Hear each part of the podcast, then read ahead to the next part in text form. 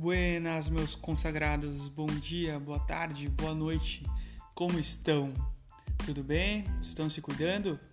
Espero de coração que esteja tudo bem, esteja tudo certo, que vocês estejam conseguindo estudar, maratonar algumas séries, isso é fundamental.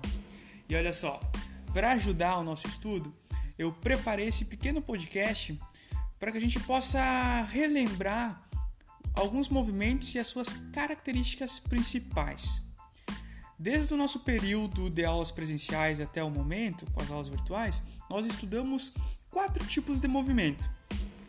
O movimento retilíneo uniforme, o M R U, o movimento retilíneo uniformemente variado, o M R U V, o movimento circular uniforme, M C U, e o movimento harmônico simples, o M H S. Qual é a ideia? Mostrar ou discutir breves características de cada um. Então vamos lá, vamos começar. O primeiro movimento que a gente vai trabalhar é o M R U, Movimento Retilíneo Uniforme. Qual que é a característica principal? Esse é um movimento que o corpo, que o corpo ele percorre uma trajetória retilínea e ele percorre espaços iguais e intervalos de tempos iguais, o que leva a característica de ter uma velocidade constante. Então, corpos em M R U possuem velocidade constante. E a equação que vai reger esse movimento é aquela da posição S igual a S O mais V T. A equação de sorvete, lembra? É uma equação de primeiro grau, onde as, a velocidade ela não vai ser alterada, ela é a mesma sempre. Importante lembrar que a velocidade ela é dada em metros por segundo, a posição em metros e o tempo em segundos. O segundo movimento é o movimento retilíneo uniformemente variado, o M R U V. O que, que vai acontecer? Aqui, o, a velocidade do corpo vai variar. Ele ainda vai estar no movimento retilíneo, em linha reta, mas com val- velocidade variando. Só que essa variação de velocidade se dá de modo uniforme, o que leva a característica desse corpo, desse movimento, ter uma aceleração constante. Então, M R U V, velocidade varia, aceleração constante. E as equações do movimento são da posição S é igual a S zero mais V zero T mais A T ao quadrado sobre dois. E da velocidade, V igual a V zero mais A T. Ainda existe a equação do Torricelli, Torricelli, v ao quadrado igual a v zero ao quadrado mais dois a delta s.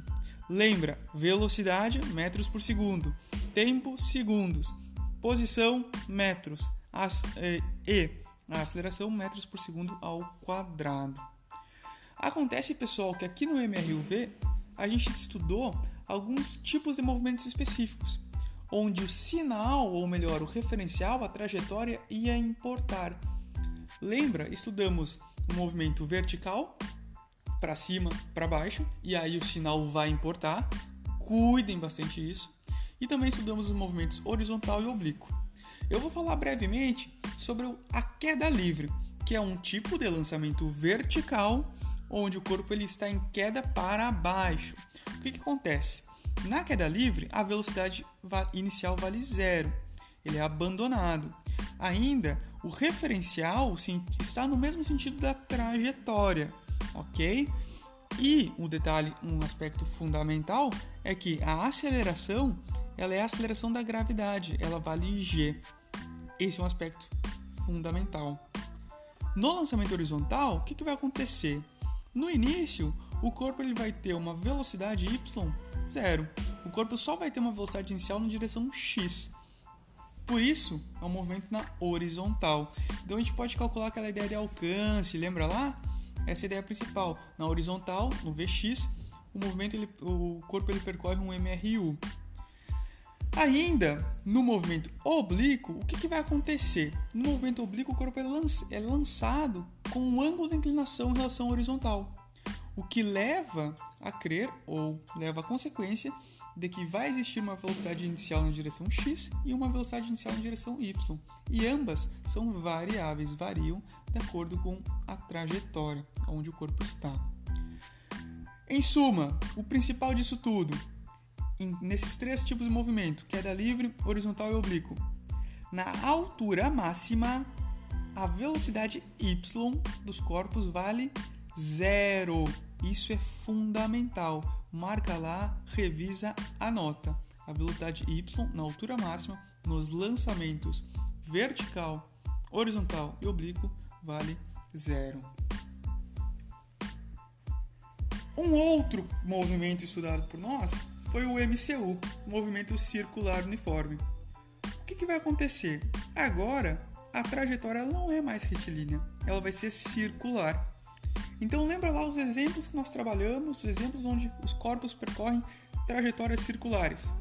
As pás do ventilador e o exemplo típico, a bicicleta. Na bicicleta a gente vai ter lá a questão das rodas, dos pedais, e daí tem a questão dos acoplamentos. Não esqueçam disso, os acoplamentos são fundamentais.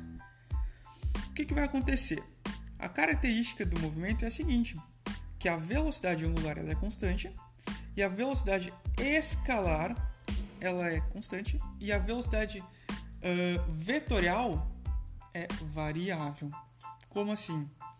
O que acontece? A direção do vetor velocidade tangencial varia. Se a direção varia, a gente não pode dizer que toda velocidade é constante. Não, a velocidade escalar, o valor, o número é constante, mas a sua direção se altera. E ainda, para a gente lembrar das equações, lembra lá a questão do período. Aqui vai aparecer esse conceito de período. O tempo que o corpo demora para percorrer uma volta completa. E o período vai estar associado à frequência. A frequência é o inverso do período. A frequência é dada em hertz e o período em segundos. Lembram, são dois conceitos fundamentais no M C U, período e frequência. As equações ainda desse movimento estão relacionadas a velocidades. A velocidade tangencial ela vai ter a característica de depender do raio, porque ela é dada pela equação v igual a dois π r sobre t. Já a velocidade angular não depende do raio.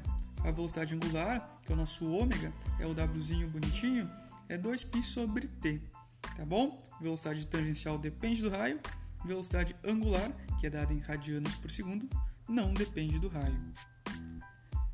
Por fim, o último movimento estudado por nós foi o movimento harmônico simples, o M H S. O M H S tem a ver com pêndulos, tem a ver com o sistema corpo-mola, tá bom? Qual a ideia principal? Com o corpo ele vai estar oscilando em torno de um ponto de equilíbrio. Então a gente vai ter o ponto de equilíbrio e a partir dele nós vamos definir as amplitudes máximas e mínimas, lembra lá? O que acontece? Nas amplitudes máximas e mínimas a velocidade vai ser zero, quando o corpo estiver oscilando. E no ponto de equilíbrio a velocidade ela vai ser máxima. Ainda, as equações da posição, da velocidade e da aceleração no M H S vão ser funções cosseno e seno. A posição é uma função cosseno, a velocidade é uma função seno e a aceleração é uma função cosseno. Bueno, pessoal, basicamente era isso.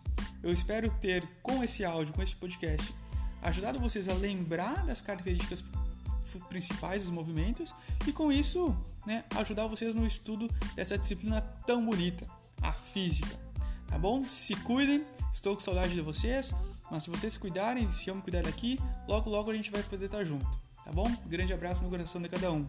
Seguimos!